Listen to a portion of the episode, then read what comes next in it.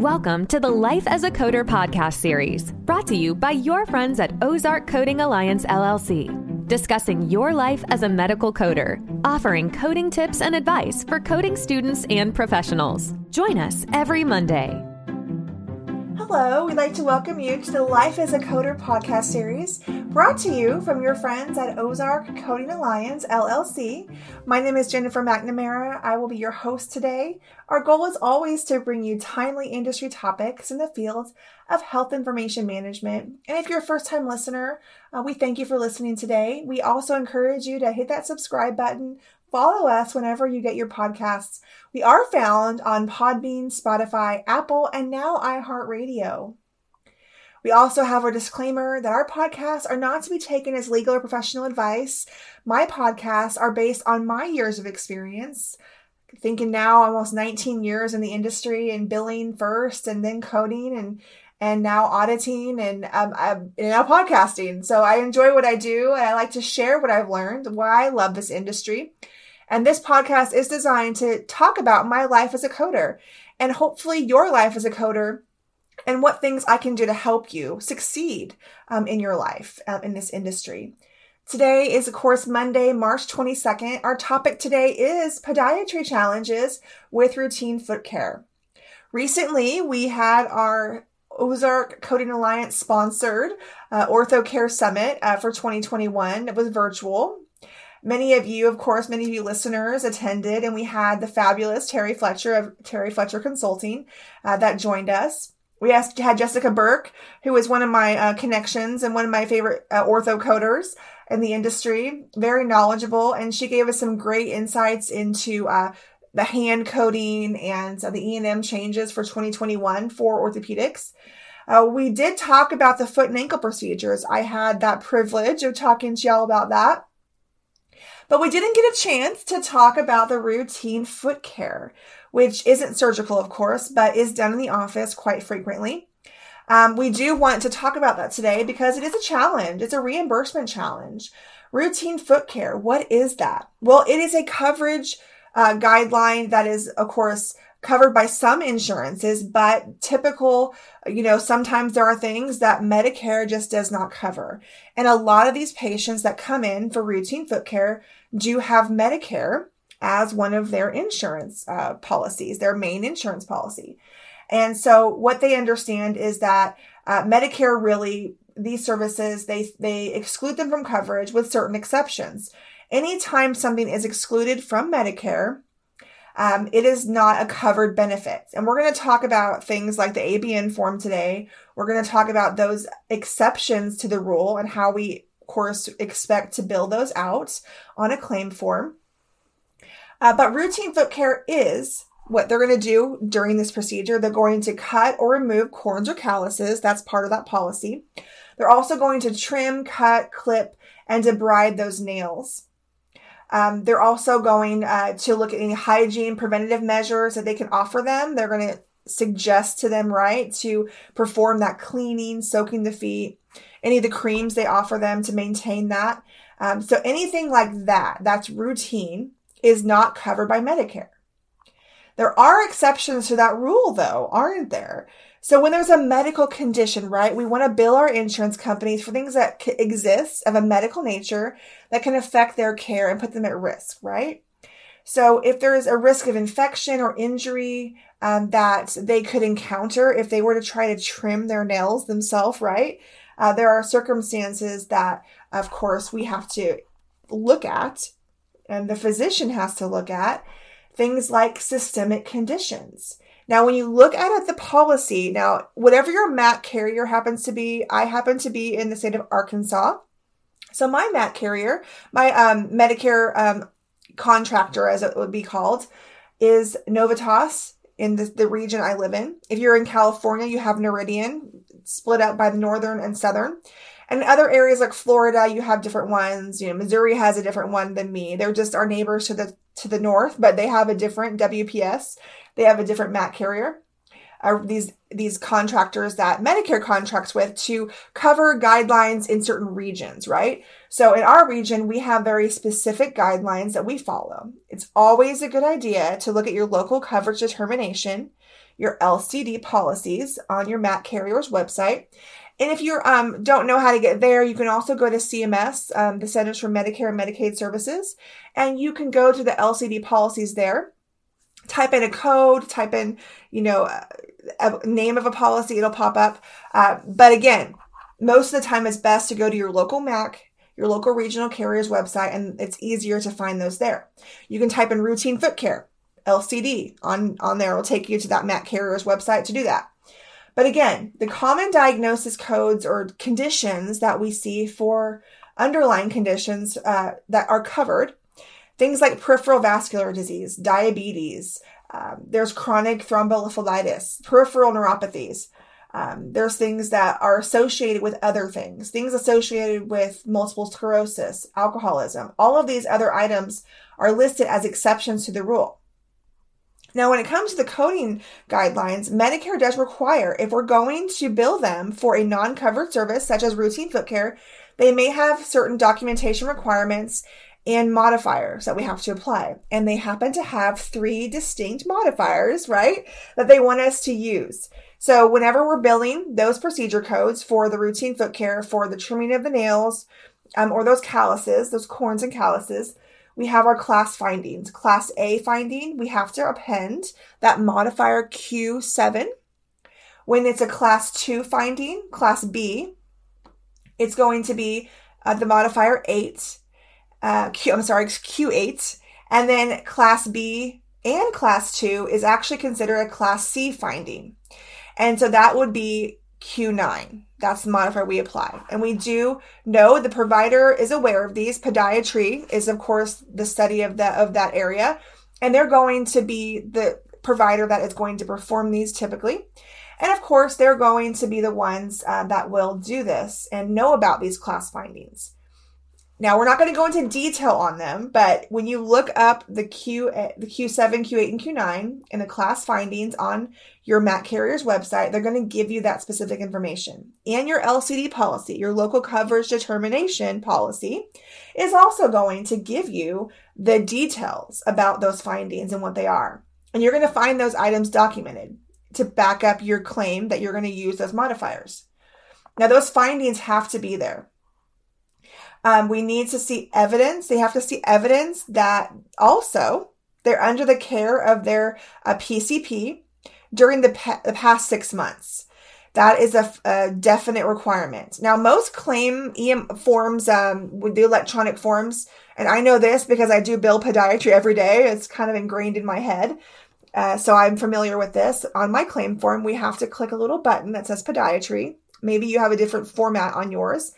And I have to put the last date that they saw their P C P. I also have to put the name of that provider. I recommend always tell your front office staff, those that are doing the registration, when a patient um, is coming in for routine foot care, make sure you have a referral on file. It really aids in helping you um, understand who that referring physician is, that P C P, and the last date they were seen. Sometimes you're going to have to get regular referrals sent, or you're going to have to call that office and, and get documentation of the last time that they saw their P C P. Because Medicare needs to know that information. They need to verify the patient is being seen, being followed for that condition that we're using as evidence of this exception to their routine foot care rule.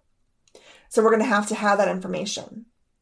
Um, and so one of the conditions that we always see with the trimming of the nails is the mycotic nails. The treatment of the mycotic nails is one of the reasons that we get coverage for that. So we have to understand um, when to use that procedure code, or excuse me, diagnosis code. They also uh, want us to talk about excessive frequency that is not medically necessary. Frequency is considered excessive, according to Novitas, when services are performed more frequently than generally accepted by peers, and the reason for additional services is not justified by documentation. So again, if they request records and they want to review that, they may consider certain things excessive, but that's what we understand. But what do we understand about non-covered services? So it is a non-covered service. Normally, a non-covered service is just non-covered, right? It's we don't expect to bill it on a claim form. We don't bill non-covered services. Ordinarily, the patient is billed.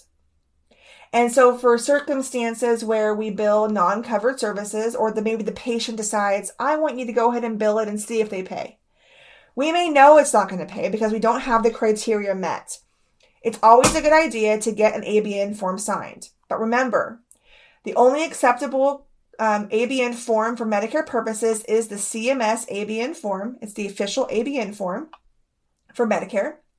And it must be present to the, it must be presented to the patient before the service is initiated. It's very important. We give it to them before it's initiated. It has to be completed exactly like it's asking you to.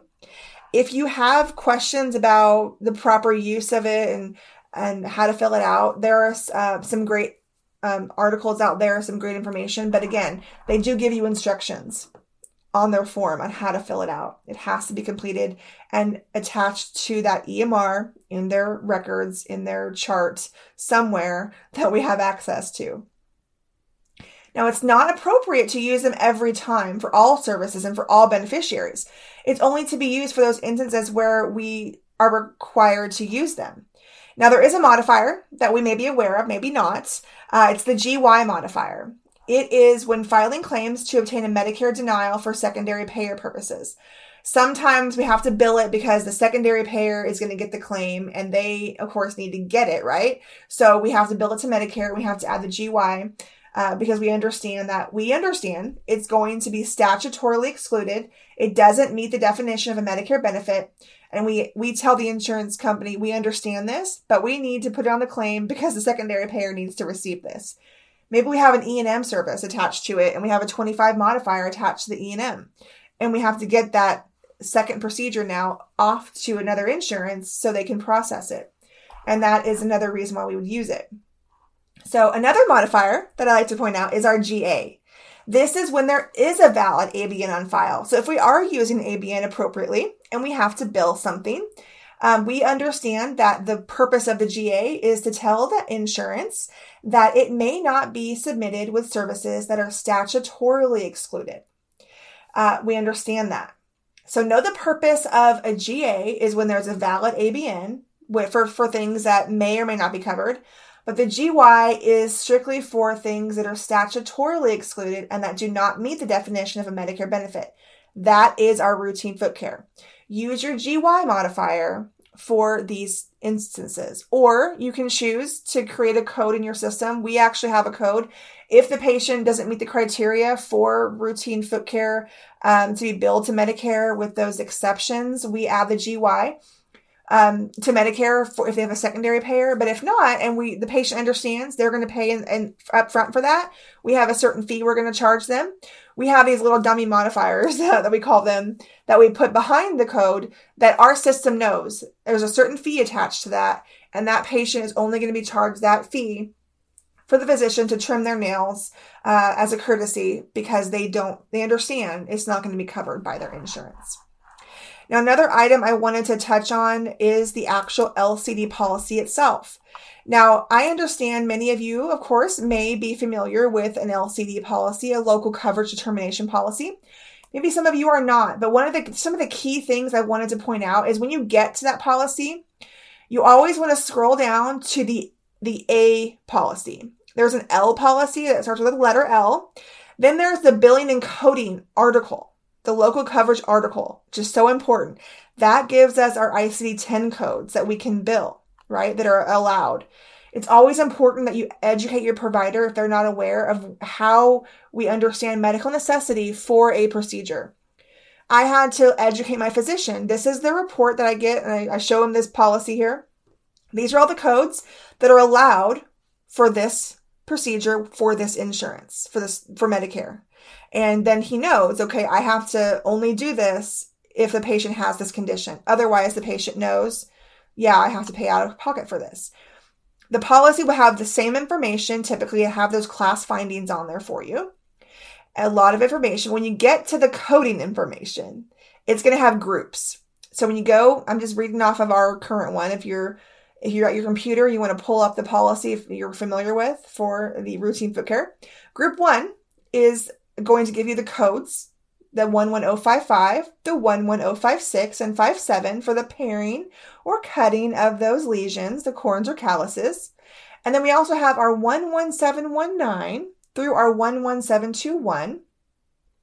We also have our G zero one two seven if we're billing that G code to Medicare for the trimming of dystrophic nails. Then we get to our group one paragraph. Of course, gives us instructions on the modifiers to use, how to, of course, use those. Then we come to our group one paragraph I C D ten codes. These are the codes that represent uh, what we should be billing on our claim form. There is also little asterisks or additional information that reminds us, for instance, it tells us if they're under the care of a doctor of medicine or osteopathy, an M D or a D O, or another Q H P, another qualified non-physician practitioner. Um, and they're evaluating them every six months. That's where we get that information. That's where we get our documentation that shows us we have to have proof every six months they're being followed by this type of physician. The next is the group two codes. So if you have a group two codes, and specifically, this only applies to group two codes now. Group two codes are labeled on our on our form here. It says it's the one one seven one nine through two one and the G code. So just for the trimming now, these only apply to trimming. We have now three codes specifically that tell us these are the primary codes.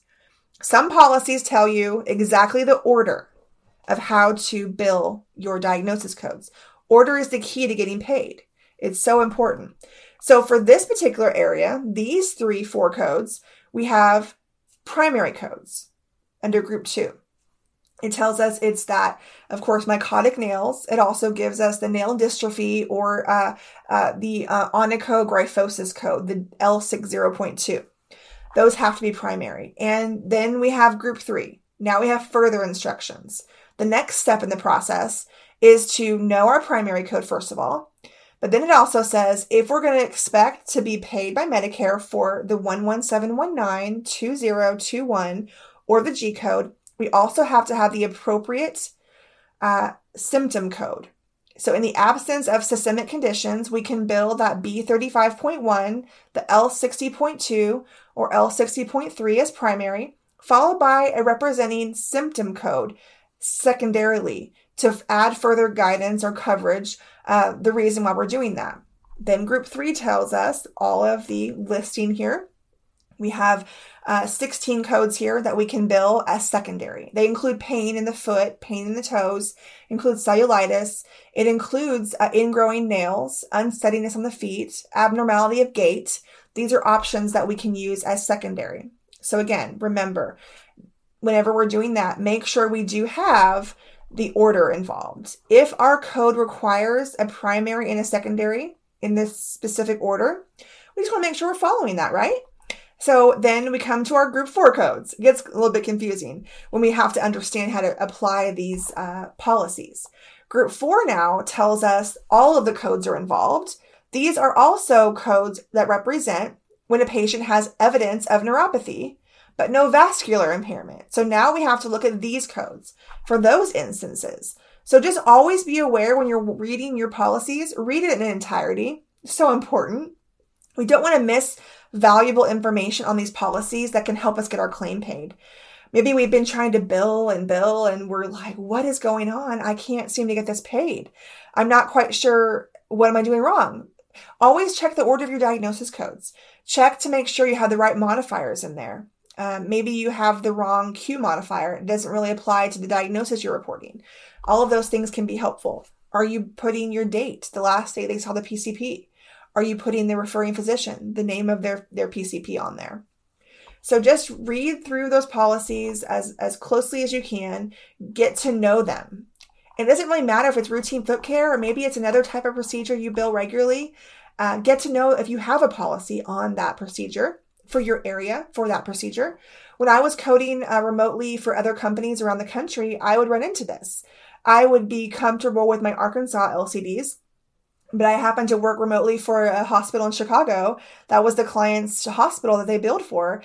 And I had to look at that M E C, um, that regional care um, contractor, their um, policy on a certain procedure. And they didn't have one.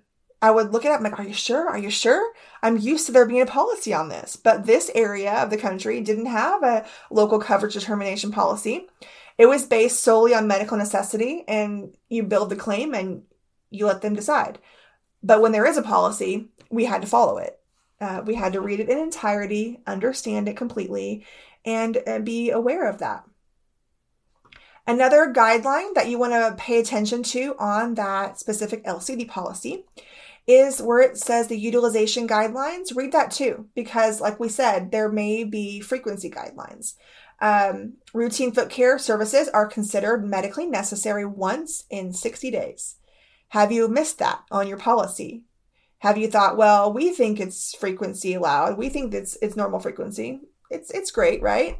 But if your policy states something differently, if you have that routine uh, foot care policy with your local carrier, and it says once in sixty days, it says here, Novitas instructs, more frequent services will be considered not medically necessary.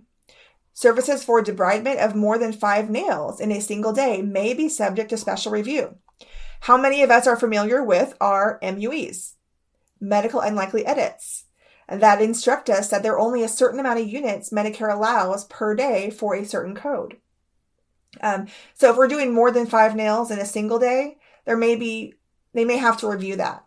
Um, but these codes specifically are designed for one to five or six or more. When we come into the realm of where we have, you know, the same code being billed multiple times, that's where we run into those M U Es. Some codes like this, they have an actual, in the description, right? It says this is for one to five, or this is for six or more. Uh, but if we do bill the six or more code, they might look at that. They may have to request records. They want to verify, right? If you're doing more than five toenails um, in a day, they might question it, right? That's all it is. They just want to know if that's what you're really doing, because they're they're paying for the service, right? They want to make sure that it's being done appropriately. So that's just some of the, the things that I wanted to point out and, um, you know, bring to your attention. And we hope that this has been helpful for those of you in podiatry. And I am in podiatry. I do it every day. I'm right there in the trenches with all y'all. I, I do all of the coding, some of the coding that all of you do every day. I understand the reimbursement challenges. I understand the frustrations with appeals and trying to understand how to correct the claims and how to do the correct claim process correction for each payer can be really daunting. Recently, we came across, uh, we weren't used to this previously, but some one of our other payers uh, also decided they didn't want to uh, cover the routine foot care for the diagnosis that we had been using, and we weren't used to that. So there was an update to their policy recently. We had to remember that now, print that policy out, remember this, email all the coders, all the billers. If you get a claim denial for this insurance, let us know. Um, but we had to print that out for the clinic. And now we have to know this insurance now has an issue with certain diagnosis references for routine foot care.